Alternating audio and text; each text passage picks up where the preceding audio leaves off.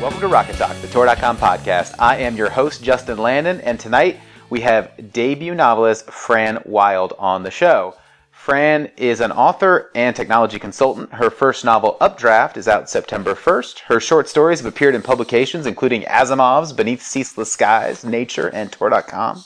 She's also the host of the podcast Cooking the Books. So welcome, Fran. Hi, thank you for having me. So, uh, real, real quick, like I find that Nature, the magazine, shows up on lots of genre writers, and like I have never read or seen Nature, but like okay. every everybody does something in Nature. What's going on there? Um, Nature Futures is a, a, short, short fiction column that runs at the back of every Nature magazine. And I love it because it can be anything. They've gotten in trouble for that too over the years that, that it could be anything. But um, it is a chance for uh, sci-fi writers to explore concepts in within the covers of a scientific magazine. And for those of us who are, whose partners are in the scientific field, um, and who may or may not be wishing to eventually publish in Nature, it's also an excellent opportunity to yell first. Like, I got there first. May or may not have happened in my house. um, I also, you know, framed it and put it up on the wall so that he had to look at it a lot. But I gotcha. hey, look, when you have an opportunity to spike the football, you spike the football. The way it is. I was super psyched. It is, it's, it's, they do art. They do a traditional print layout. It was a fantastic experience for me, and the editors at Nature really work hard to make sure that the story shines. So now I know. Now I know more about nature. It does have a word count limit. I think it's around 800, 850 words. Yeah, I do know they're really short. I've, yeah. I've seen them sort of like republished in various places before. Mm-hmm. Like I, I, I, read an Al Reynolds short fiction collection, and he had a story in there from nature. It was one page. It was great. Yep. Um, but uh, but yeah, I just always see it pop up, and I've I I don't know. It's I, I, imagine it's not a magazine that like genre fans pick up, but more of a a little genre nugget for the uh, for the scientist. I think it's fun for them, um, and and probably good for them too. It's like having a little sugar for your cereal. Right. You know, not that not that science is boring in any way, but uh, actually, I think it's fascinating. I love reading the science. Um, I, I like reading engineering papers too, so I'm I'm a little bit weird that way. I mean, I would call you a nerd, but it's kind of like Im- implied, right? I mean, we're, a, we're on a podcast called Rocket Talk, so I'm like, oh boy, are those schematics excellent? so, uh, so you do a podcast called Cooking the Books, which which is about the intersection of food and uh, science fiction and fantasy, ostensibly. Mm-hmm. So you've got a thing for food in genre books. Did you by any chance listen to the episode that Sam Sykes and I did about feast scenes? I have not okay. yet. It's marked, but I haven't listened. I highly recommend it, but obviously, but well, we have a back and forth about feast scenes. I want to ask you about feast scenes. Like, where do you come down on the feast scene? And is and and I'm going to make it a little leading as a question. Like, is, okay. it, is it obnoxious food porn or essential world building? I think it depends on who writes it. Um, I think the the feast scene in Dune is essential world building because that's where you see water waste at its um, at its its best and its worst when they're dropping wet um, towels on the floor and people are scurrying in to pick them up and wring them out so they can drink from them. Um, I think that in other feast scenes, um, like Robin Hobb's feast scenes, there are exquisite meals prepared, but there's also a bit of a class war thing going on um, where characters who are used to eating in the kitchen suddenly find themselves at the main table and realize that with the time it takes for the food to get from the kitchen to the table, the food's cold when it arrives. So you're at the best table eating the worst food. Those sort of things I really love. Hmm, I like that. So those are two very excellent examples of the feast scene deployed. Mm-hmm. The, the Wheel of Time uh, and the dangers of uh, angering the Tor overlords uh, the Wheel of Time series, for example, has like copious amounts of feast scenes that I find mostly useless. Uh, but that's I, just me. For me, I think it depends. Um, in in the Song of Ice and Fire, the feast scenes are fascinating um, because you get line of supply as well as everything else. In Aliette de Bodard's latest book, um,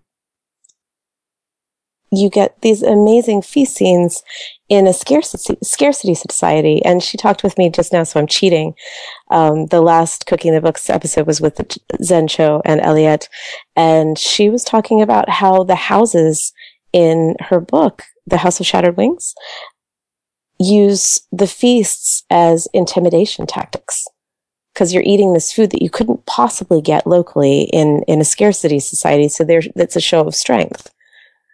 Those sort of things fascinate me. Um, but you know that there are definitely chapter length feasts, even in Vernor Vinge, that sometimes you just kind of say, okay, what am I learning here? Or is this a, a point where the plot needs to rest and sort of slow the pacing? Because feast scenes also do that. Yeah, they're also a great excuse for people to like talk, I suppose. But definitely, which I'm which I'm totally fine. I love a good dialogue, but, yeah. but, but I don't really need to know the texture of the greased chicken yeah. leg, you know. So that's that, it's, it's it's sometimes when these scenes get purple. I think for me is maybe when they uh, when I lose touch with them. But have you read Hild? I have not. Okay, because she really uses um, feast scenes amazingly well. How about Anathem? By Neal Stephenson. By Neal Stephenson, yes. You knew we were going to get here. Funny you should mention that. Um, I know Anathem is one of the Neal Stephenson novels I have not attempted to read. As you know, I have never completed a Neal Stephenson novel despite my best efforts. one of these days, Justin. One of I'll, these. I'll, I'll get you one that you can finish. I have tried uh, Snow Crash, The Baroque Cycle. Uh, oh, what was the other one? I oh, uh, Crypt, Cryptonomicon. Krypton- yeah, Cryptonomicon. Uh, and I tried uh, another one that I can't recall now. Reamde? Not that one. The one before that one. Oh. No, maybe it was Reamde. Okay, maybe it was Anathem was before. Yeah, I know it was Reamde. Yeah, I tried that one. It didn't. It didn't. It didn't work for me. So, you know, Neal Stephenson, He is neither here nor there. He's an impenetrable writer of prose that makes no sense to me whatsoever. hey! It's just like it's like reading in another language. I just I don't get it you've got me on this thing now. I, did think when you brought up Aliette, I thought you know feasting because like the opening chapter of Aliette's book is uh, is feasting on angel flesh. So yes, yeah, and I I tried really hard not to make the angel food pun when we were talking, and I couldn't I couldn't help myself. It was just there, and I picked it up, and uh, she was everybody was like, oh, that was awesome. And of course, you have a book coming out September first, Updraft, which I am on page 239 of. Oh my gosh, right Justin. this minute. Um, You're almost to the feast scene. No, I'm just kidding. I'm actually almost to the fight scene. Uh-huh. But, because uh, I had to skip ahead last night to see who she was going to fight, because I, I had to go to sleep, but I wanted to know. No spoilers. I know, no spoilers. But, uh, so Updraft's coming out. Rather than start talking about it and then make you tell me what the book, then tell people what the book is, why don't you tell me what the book is first, and then we'll talk about it. Um, the book is the book exists in layers. That's that's the way I've been talking about it lately. Um, it is a a high flying adventure on one layer that is about songs and silence, secrets and betrayal, monsters and mayhem. Um, in another layer, it is also about um, a society that has grown so high that it's forgotten where it's come from, and it's citizens are not only obsessed with moving up on the towers that they live on, they are almost forced to because the way the bo- they live on um, bone towers, living bone towers, and the way that the bone towers grow is they grow tier by tier um, as sort of a natural extension when redu- when induced by a stressor, which is um, a form of something called scourweed that's used to abrade the top of the tower, and they're they've been made to rise unnaturally and unnaturally fast. As the towers rise, the center core of each tower but one expands out until it sort of supports the structure going up. And this happens in some bone forms in reality as well. But this expansion out of the central core reduces the amount of space that is safe to live in. Um, you find yourself pressed to the edge.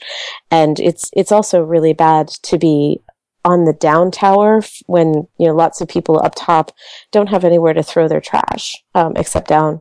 So it's kind of messy down there. You don't want to be down there and it's not very sheltering. So everybody tries to move up for their own safety um, as well as their own social status. That part of it is sort of where you find Kirit, my main character, her best friend Nat, and their mothers who um, have they've been sort of raised together. And this almost could have been Nat's story as well, but Kirit was the one who really spoke to me um, from the beginning. And they are living in a quadrant of the city that is relatively not, I wouldn't say they're well off. They've been known to be slightly rebellious over time. There has been um, a known traitor that was taken from their tower, um, who is Nat's father. And so for a while there, these two individuals were viewed as very unlucky by their tower. And we're meeting them at their opportunity to prove themselves and become part of the larger society. And things happen. Things go badly and consequences ensue. But along the way, um, we meet some of the predators that live in the sky. We meet some of the predators that live in the towers, and um, it's it's a. I'm hoping that the broader story and the fact that there are other stories going on beyond Kirit's kind of shines through because this is a world that I like to write short stories in as well as other stories. Um, I said that there was one tower that didn't grow from the center core, and that is the tower at the center of the city called the Spire. And that is near where you are reading right now. Um, they are actually in the center of the spire, which because it doesn't grow core out, it, it actually has a an exterior bone wall um, that supports its in- interior tiers. It's almost like a fortress, and the center of it is hollow, which means that they can create a wind tunnel effect with inside, and that is where you have a lot of knife fighting and and winged fights within a wind tunnel. So I have to ask because this concept of move up or move out, essentially. Uh, feels a little bit like a commentary on a certain financial structure that may exist in our country. Uh, uh, is, is any of that a, a conscious commentary on your part? I would say I have a, a, a background in um, community building and mostly online community building, but also um, I, I did a lot of work in my studies on the way that societies um, view class and view money.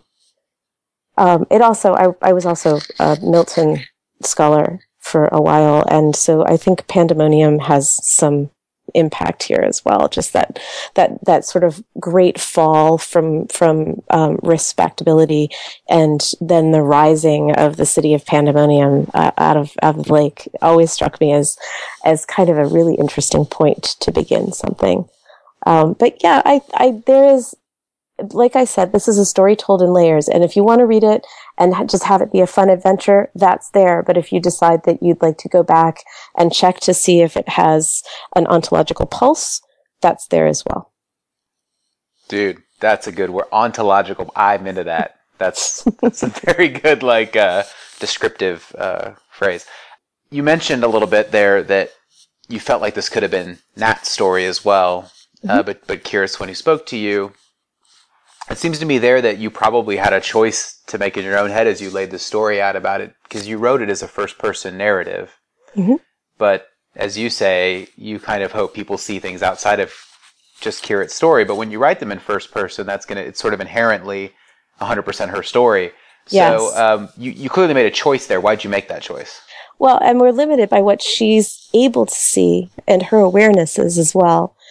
Um, when when I made the choice, it was because I could hear Kirit bargaining with her mother to be allowed to go on this trading run with her, and that wasn't the first part of the story. The, the first part of the story that I wrote was the the um, fight in the wind tunnel, um, the that Kirit was having with with an opponent who shall not be named, and that was originally a short story where she was fighting to be heard, essentially. And there's a lot of pieces to the impact of voice of trusting your own voice, which is, you know, a fairly coming of age concept, but also people in the community who are not being heard because of where they stand or how they look or who they are, um, which is a much more adult topic.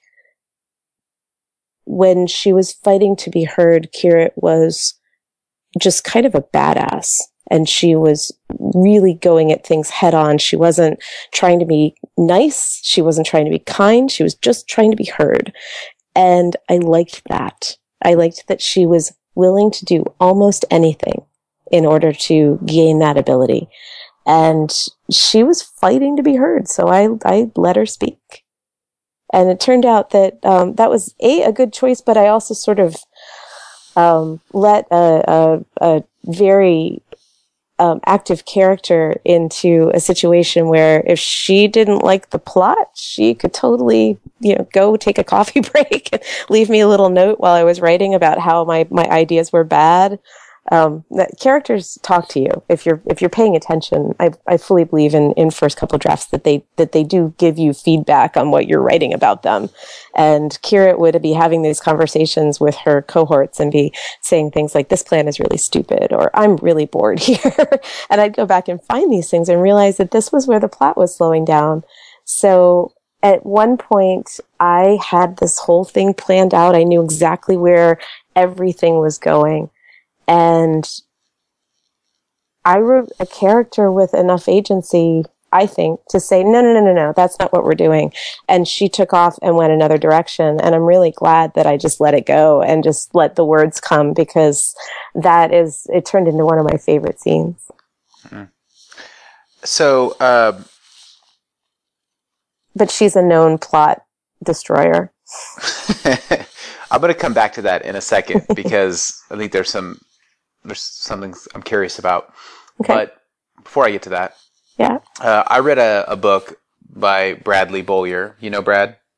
Yes. Okay. Yes. I... So Bradley Beaulieu wrote The Winds of Khalakovo, which yes. is which is a book about wind ships, and he did some some wind ship battles, and mm-hmm. I, I talked to him about it subsequently, and I was, and we sort of exchanged this concept of like it's really hard to write uh, in three axes where where you have these characters that aren't just moving forward and back and left to right; they're also moving up and down, and like the blocking that is required mm-hmm. to accomplish this. Mm-hmm. Uh, how long did it take you to figure out like how to describe an aerial combat? Oh gosh. Well, this is the Ender's Game problem, isn't it? I mean, this is why um, Ender's Game still has so much power in game design communities, is because it gets game design students and and I used to teach game design a little bit. I would get people um, trying to think about their the space that they were creating the game in, and they'd just be thinking along, you know, a linear axis.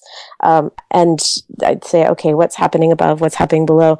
And all it took was reading about um, the the the battle space in Ender's Game for them to realize it wasn't sideways or up or down. It was the enemy's gate is down. It's you are where you are in relation to the people you are fighting.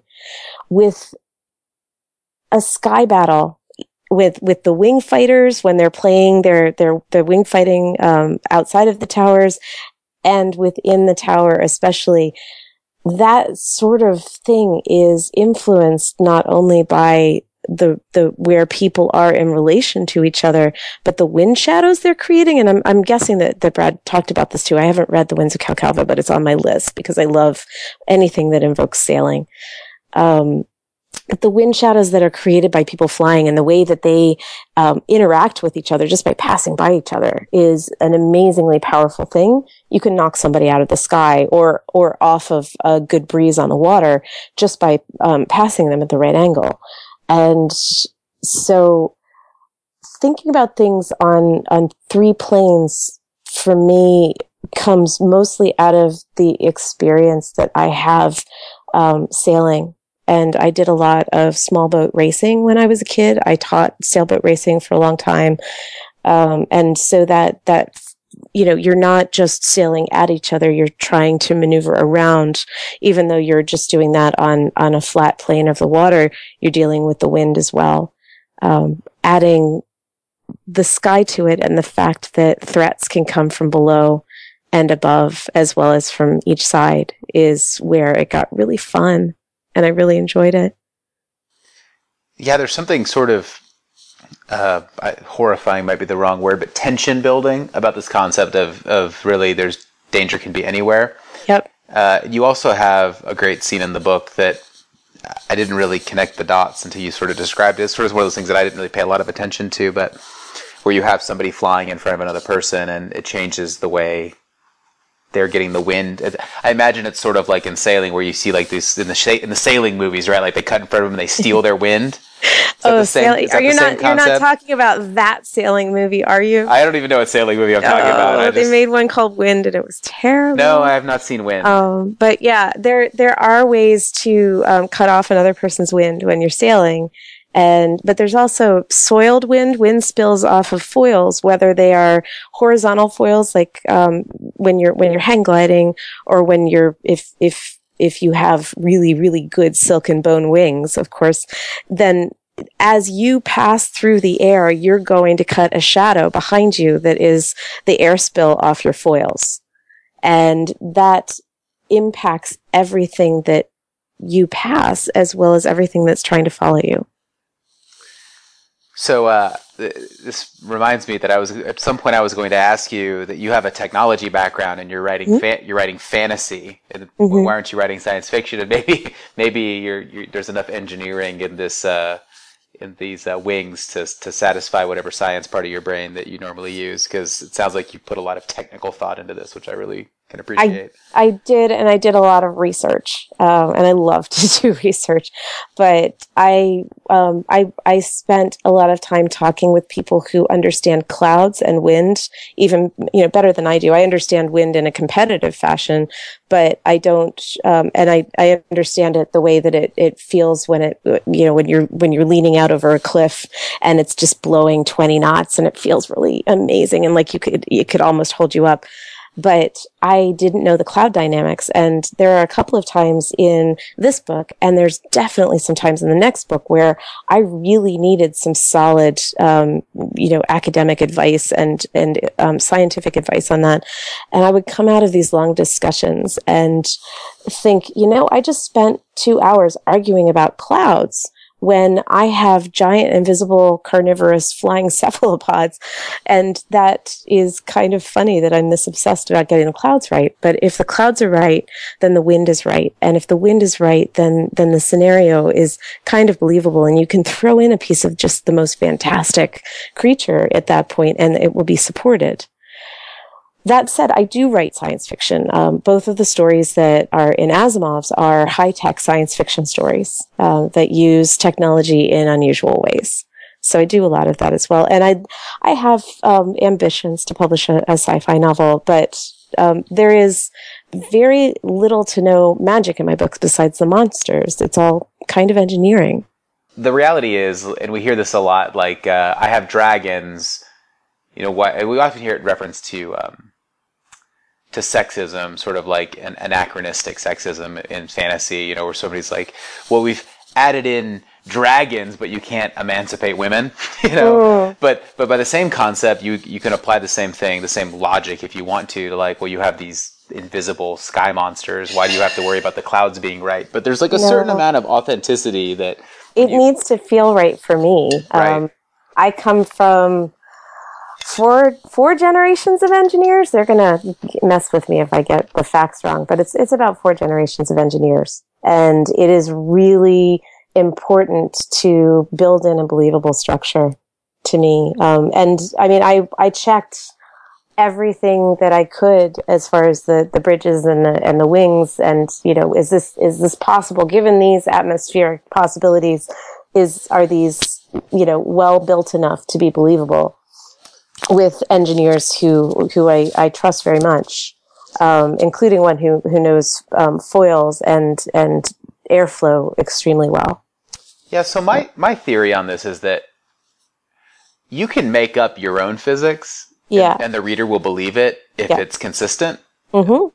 Uh, but really, it, as long as you have a system that is believable, like it's sort of like with Brandon Sanderson's magic yes. systems, for example, like he's done so much building of them that we totally believe them because they're, yes. they're internally consistent. Yes. And so in this case, like it may just be easier to use the actual physics as opposed to inventing them. Well, I mean, with with world building, and I I love world building fiction. It is it is where I it's my home base, and that's why probably I had a great time sitting through 200 pages of linguistics at the beginning of Anathem.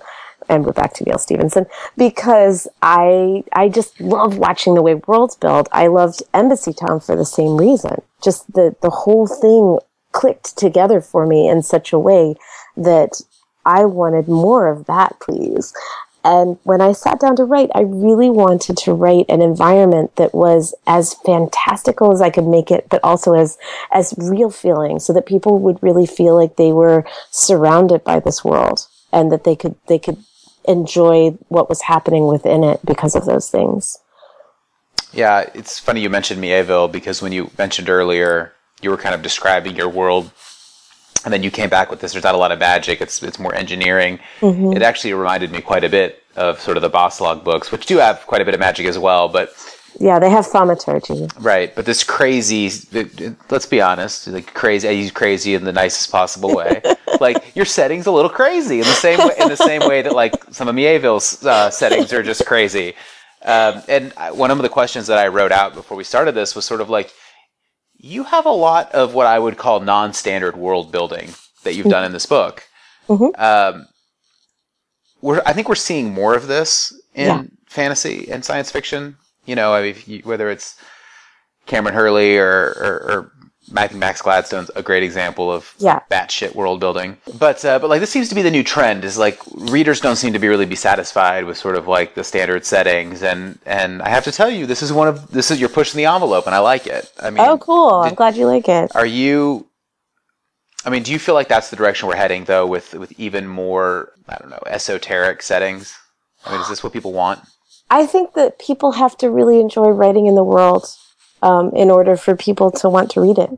So I think if you enjoy writing um, epic fantasy, I, I have a, a novella coming out from Tor.com next year that is pretty much epic fantasy. Um, it, it's not standard. Again, there's there's some oddities in there, but I write problems. I, I tend to write games um, a little bit. I, I often put a game in into my story at some point or another. Um, there's not necessarily a big one in Updraft, but there is one coming. And I think that that in part is, is what you're seeing. You're seeing the layers. You're seeing the, the fact that a lot of us are writing in a world that isn't black and white anymore. And we need to write the gray areas and the gray areas are often very weird. Sometimes as in the case with Mieville and, and the remade especially, they're, they're horrifying and they're terrifying and, um, you don't want to remember them after you've read some of them, but they need to exist just to remind you that they're there. I think, um, Clive Barker does the same thing with, with books like Weave World, which I, you know, I read way, probably way too early for me, but it, it left a mark. Um, at the same time, I think we also want the the familiar as well. So I think there's going to be room for everything. What I love seeing is um, the different landscapes and and the um, the the the cultural influences that are coming in from people like Nnedi or Okorafor and I, I I don't know if you've read any Ben Okri. Um, it, it feels like heresy to mention Nnedi and Ben in the same sentence because they write very opposite things. But um, Ben wrote a book called The Famished Road, and I think it's The Famished Road. Let me check. That's correct. I was gonna have to. Okay, um, and I mean, it's he writes these incredibly lyric things where the the world feels almost sentient. Um, there's just, and you find that sometimes the narrator feels like it's the eyes of the world turned upon the, the characters in the story. And I love that. And so it was, it was to back to your earlier question about um, writing in first person rather than writing in third person. It was absolutely a choice, um, and I wanted because it it was Kirit and the issue of voice that was coming through, and the issue of um, who to listen to and who not to listen to, as filtered through Kirit's experience. I think that I really wanted that first person awareness of of voice and what you are hearing and what you hear and what you say, um, because you know how things can kind of resonate in your head as as you're saying them or as you're hearing them, and you can give. Um, I'm going to quote a Terry Pratchett character, but you can give them first thoughts and second thoughts and third thoughts as you as you assess them. This is a, a real opportunity with a first person voice, especially first person past tense, um, that isn't necessarily available in some forms of third person, but in other forms of third person it is. Mm-hmm. I'm going to go off the rails here a little bit. This isn't a question I had thought about. I never go off the rails. So. but somebody on, on Twitter today, I was asking uh, questions. I just said, hey, uh, what's a panel that you want to see that you've never seen before? And somebody suggested that we uh, do a panel on basically on writers who are almost there but haven't been haven't quite gotten published yet mm-hmm. and how to get over that hump, which is a very long conversation we don't need to go into. But I bring yes. it up because my answer to that question is is it's almost always voice. Mm-hmm. And it's because you're a good writer, this the plot's fine, but it just doesn't engage. Like, right. and I think voice is set, and it's define good voice, right? Like, it's you can't. It's just it just you have it. Uh, what do you think about that? I mean, do you think voice is? I mean, I think voice might be the most important thing in novel writing. What do you think? for me, it is one of the most important things. I mean, the the world is important, the plot is important, the action, and the fact that the that all the characters in your book have depth and a past and um, a, a, future, and they all consider themselves the the main character in their own story, um, is all really important. But I think too that hearing that person speak um, and feeling comfortable with that voice and feeling like that character couldn't sound any other way is really central. Um, when I was talking with audible.com about the audiobooks for this series, they sent me three tapes of different um, actresses who could possibly narrate this book. And they said listen to them. They're they're obviously not talking in the same cadence as Kirit's but see if see if you like one. See if anything rings causes so, sort of rings a bell in your head. And I listened to two and I thought oh they're very nice. They're they're lovely. And then I listened to, I was listening backwards. So she this was actually the first person listed. Um, I I listed I listened to Christine Hvam and her voice was exactly the t- the timbre that I was hearing in my head for Kirit. So I can absolutely understand that as, as a necessity for a good, solid novel. I think you get that in a number of different really good books. Karen Memory has an extraordinary voice. It Elizabeth sure Bear, does. Yeah. I mean, that one just, you, it, that one will follow you home. Mm-hmm. I would argue, like, I, had Bear on the show, and I, I, I, think I may have said that. I think I said I said this is a this is a vo- this is a book clearly that you had the voice, and then you built the book around that voice. Yep. You know that was what came to you first. Yes. Uh, now, in your instance, it sounds like this is more the world came first before anything else. It it did in one part. There was another short story that I wrote that um, had different characters in it, but it's the same world. The bone towers were there. The city um, needing to be appeased was there. The wings, um, the silk and bone wings were absolutely there. And you, and even in that one little short vignette that I wrote when I first wrote this story, you see the um, patchwork wings of the kids learning to fly in the distance. And I, I, I brought that back into the final novel. But it wasn't ready as a novel. It was it was a short story that I was sort of thinking about sending around, and then I wrote the second short story, which was the knife fight in the wind tunnel, um, the winged knife fight in the wind tunnel, because that's important. That that I really heard Kirit's voice, and that's when um, I start I started asking questions, and, and my beta readers started asking questions about what kind of world is this that would do this to its people, and why is this happening, and where the heck did this wind tunnel come from, and all these great questions came up, and and that's when I started building out all of the answers and all of the discussions that would become the novel, and that's when I really heard Kirit arguing with her mother, um, which is the, the opening scene of the book. Is, is she's not arguing, she's bargaining because they're traders and, and she prides herself in her bargaining skills. Right. So you've kind of mentioned a little bit about yeah, short stories kind of came first and you, you, you clearly did not write this thing in order in all the ways because you you know one of the scenes that's in the middle of the book you said was one of the first things you wrote and so I'm very curious. Yeah, that's uh, that's my piece on, on Mary Robin, Robinette Kowal's blog is um, is the be- best bit for me is the middle. Right. so I'm very curious about a little bit about the about your editorial process and like where this book started and where it ended up. You know, it's it's a pretty tight book at about. I mean, it, I don't know how many. If I would guess, it's probably something like ninety five thousand words. Mm, it's about 102,000 words. Oh, 7,000 off. That was pretty close. that was pretty close.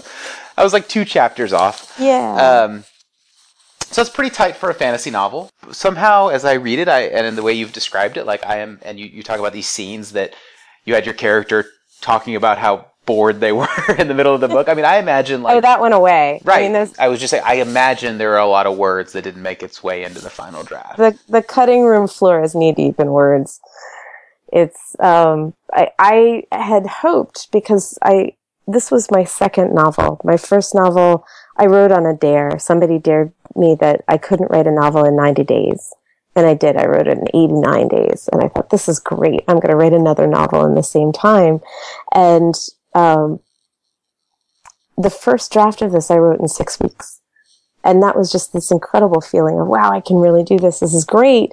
And then I went back and I read the first, the first third is pretty much, um, what you see. That, that first section is how it began originally when I, when I finally went back to write the novel. And I knew what was at the center of the book, but I didn't quite know how to up the stakes as much as I needed to. And I learned that over time and through um, some workshops, some really intense workshops that I did, which I'm very grateful for. Um, and I ended up taking the second half of the book and just throwing it away and rewriting it again. And that took a bit longer the second time because I was really in um, in deep with these characters. And I would wake up in the morning thinking, what choices are they going to make now? And I sort of knew, but I had to go let my drafting process go.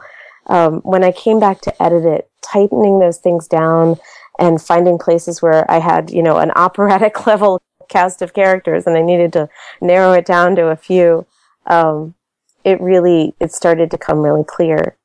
But I think because I write short stories and because I tend to cram an entire world into a short story occasionally, um, things happen pretty fast. And I do a lot of, I make an awful lot of effort to have the world building be told in ways that the characters are interacting with it rather than um, trying to sit down and, and, walk you through the entire um, bone structure of the towers. How much changed from the time that you sold the book to Tor and to where it is now changed? Did you, did you have any major rewrites, or did it, did it was it pretty smooth after you after you got it sold? Um, we did some we did some work because at the time that I sold it, it was YA was really popular and was very selling very hot. So I had it angled in the pitch to be YA, but I was kind of hoping that what happened did it, that what actually happened was going to happen, which is they offered me the choice whether that whether I wanted it to be YA or sort of adult crossover and open to many different readers. And I chose the latter, even, you know, even though it was a risk at the time. I'm really glad I did. Um, so we did a little bit of work to make sure that, um, Kirit's approach to things was believable at her level of maturity. Um, and, and to really make sure that she was, because there is, there's no big relationship cycle in this book. She's she's going through it fighting for her honor and her future and she doesn't really have time to to form a, a any more bonds than she already has with her family and her friends. She does she does form a couple of friendships, but there's no major um, there's there's not a lot of kissing scenes in this book. And when I sat down with Miriam to work on it, my Mir- my editor at Tor, Miriam Weinberg, it was brilliant because she'd just she'd look at scenes and she'd be like, "I really like this. This is great, and and the arc of the story is great. But can you just sort of embiggen this bit right here and and really kind of deepen it a little bit?" And a couple of those times were places that secondary characters really stepped up and, and deepened the world and deepened the whole concept of voice. Um, Tobias, who is one of my favorite characters now, is one of those. I didn't realize Tobias had so much potential until Miriam and I were talking and I realized what was up with Tobias. And I said, Oh my gosh, this is what's going on. And she said, Yes, that's it. And she was a great cheerleader for that whole development. That's the crazy old guy in the basement, right? Yeah. Got it. Yeah. Yeah. I, I like him. I like him a lot too. Well, so I'm really actually interested by the fact that you at one point had a choice to position this as YA or adult because I can see where if you were going to go YA, where you'd almost have to make changes. I, I think you're talking about YA tropes, and I think YA has, has broadened out from that substantially.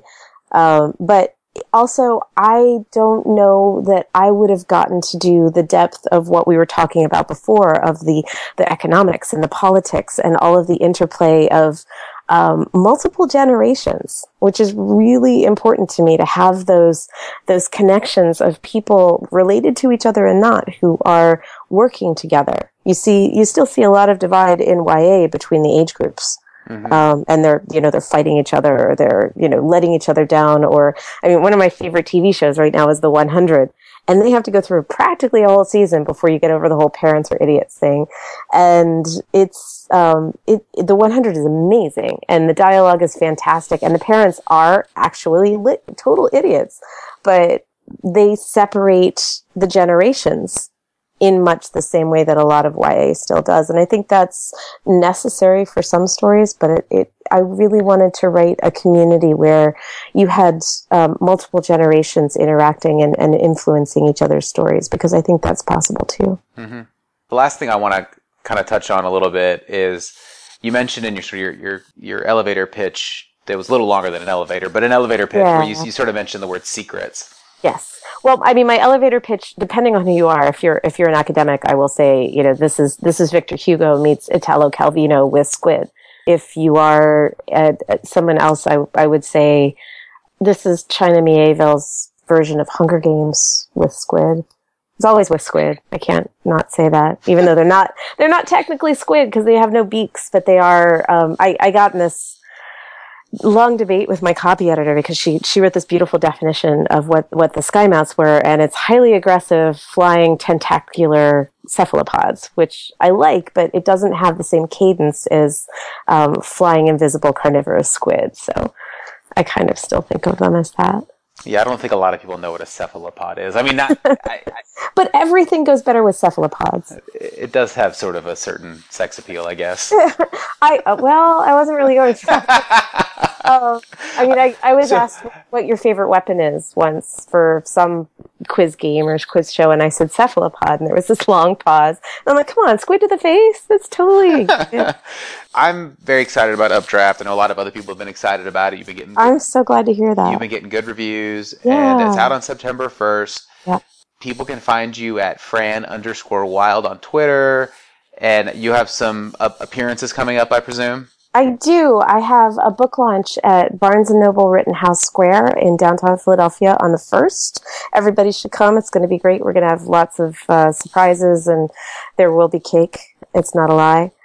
The um, on the second, Chuck Wendig and I are going to be at Doylestown Books, and then on the third, I will be at Reddit. Ask me anything at Reddit Fantasy the 4th through the 7th, I'll be at Dragon Con and Decatur Book Festival. And on the 9th, I will be at the Philadelphia Free Library downtown branch with Gregory Frost, Michael Swanwick, Jon McGoran, Stephanie Feldman, and Siobhan Carroll talking about the future of science fiction.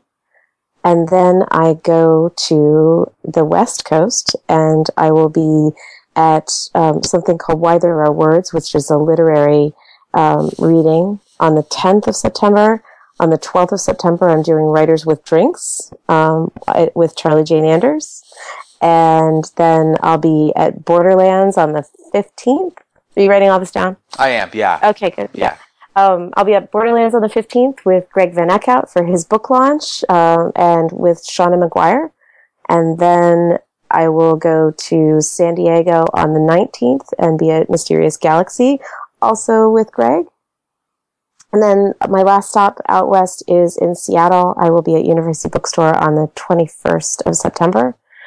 I come back, I have a couple days to do some laundry, and then I'll go to uh, Washington, D.C. I'm speaking at the Library of Congress on wings in fantasy and factual and, and history. I need to figure out the title for this presentation, but I'm actually going to deploy a PowerPoint for that one. Watch out. It's Washington D.C. It's required. It, it's it is it is, and I'm I'm really excited to be at the Library of Congress to do this. Um, my mom is really excited too, which is funny. Hi, mom. Um, and then after that is the Baltimore Book Festival for three days of absolute fun and mayhem on the Baltimore Inner Harbor. SFWA has a major tent and programming all through the weekend. Tobias Buckell is our guest of honor. And um, that is why I've been calling this whole thing Uptember because it is a nonstop um, cruise through uh, various places promoting Updraft. And then in October, we'll, I'm coming up for um, at New York Comic Con for a day, and then just after Capclave, which is right after New York Comic Con, um, I will be hitting the road with Ilana Myers and Seth Dickinson for a little Tourtober road trip. Oh my God, Fran! that's a incre- that's a lot of travel. It's a lot of travel which is my first Dragon Con. I've never been there, so I'm really excited. I have a reading and an autographing session, and I'm on a panel with Claire Eddy and James Cambias. Well, you're going to be exhausted by the end of this. Oh, so, oh, I'll say. So I uh, I appreciate you coming on Rocket Talk right before yeah. you get started on this, and you just got back from Worldcon. Yep. So you're going to be you're to be uh, worn out. Are you going to World Fantasy too? I am. I am. This is the big year. This was I I wanted to, um, if people asked me to do things, I wanted to be able to say yes. Um, we're getting a lot of help from friends and family. Um, huge shout out to many, many of my friends, uh, especially Dan and Stacy Kunitz, because I know they listen to this. Um, so thank you guys, because we couldn't have done this without um, everybody. And I'm just really excited to to talk with people about Updraft and about the the fiction that they love as well. So if you see me out there, come say hi. Um, remind me what day and what city I'm in. Well, I will say to everybody, Fran is very friendly. She's never yelled at me in person. Lots of people have. Lots of people have, but she hasn't. Not like uh, not like Kameron Hurley, who's always oh, hollering at me. Kameron's a delight. I like. I, am just teasing. She likes to give, she gives she gives me a hard time, so I have to I have to give it right back to her. So. Oh. Anyway, I really appreciate you coming on, Fran. This was a lot of fun. This was great talking to you. Thank you so much, Justin. All right, everybody, go out and get Updraft. This has been Rocket Talk.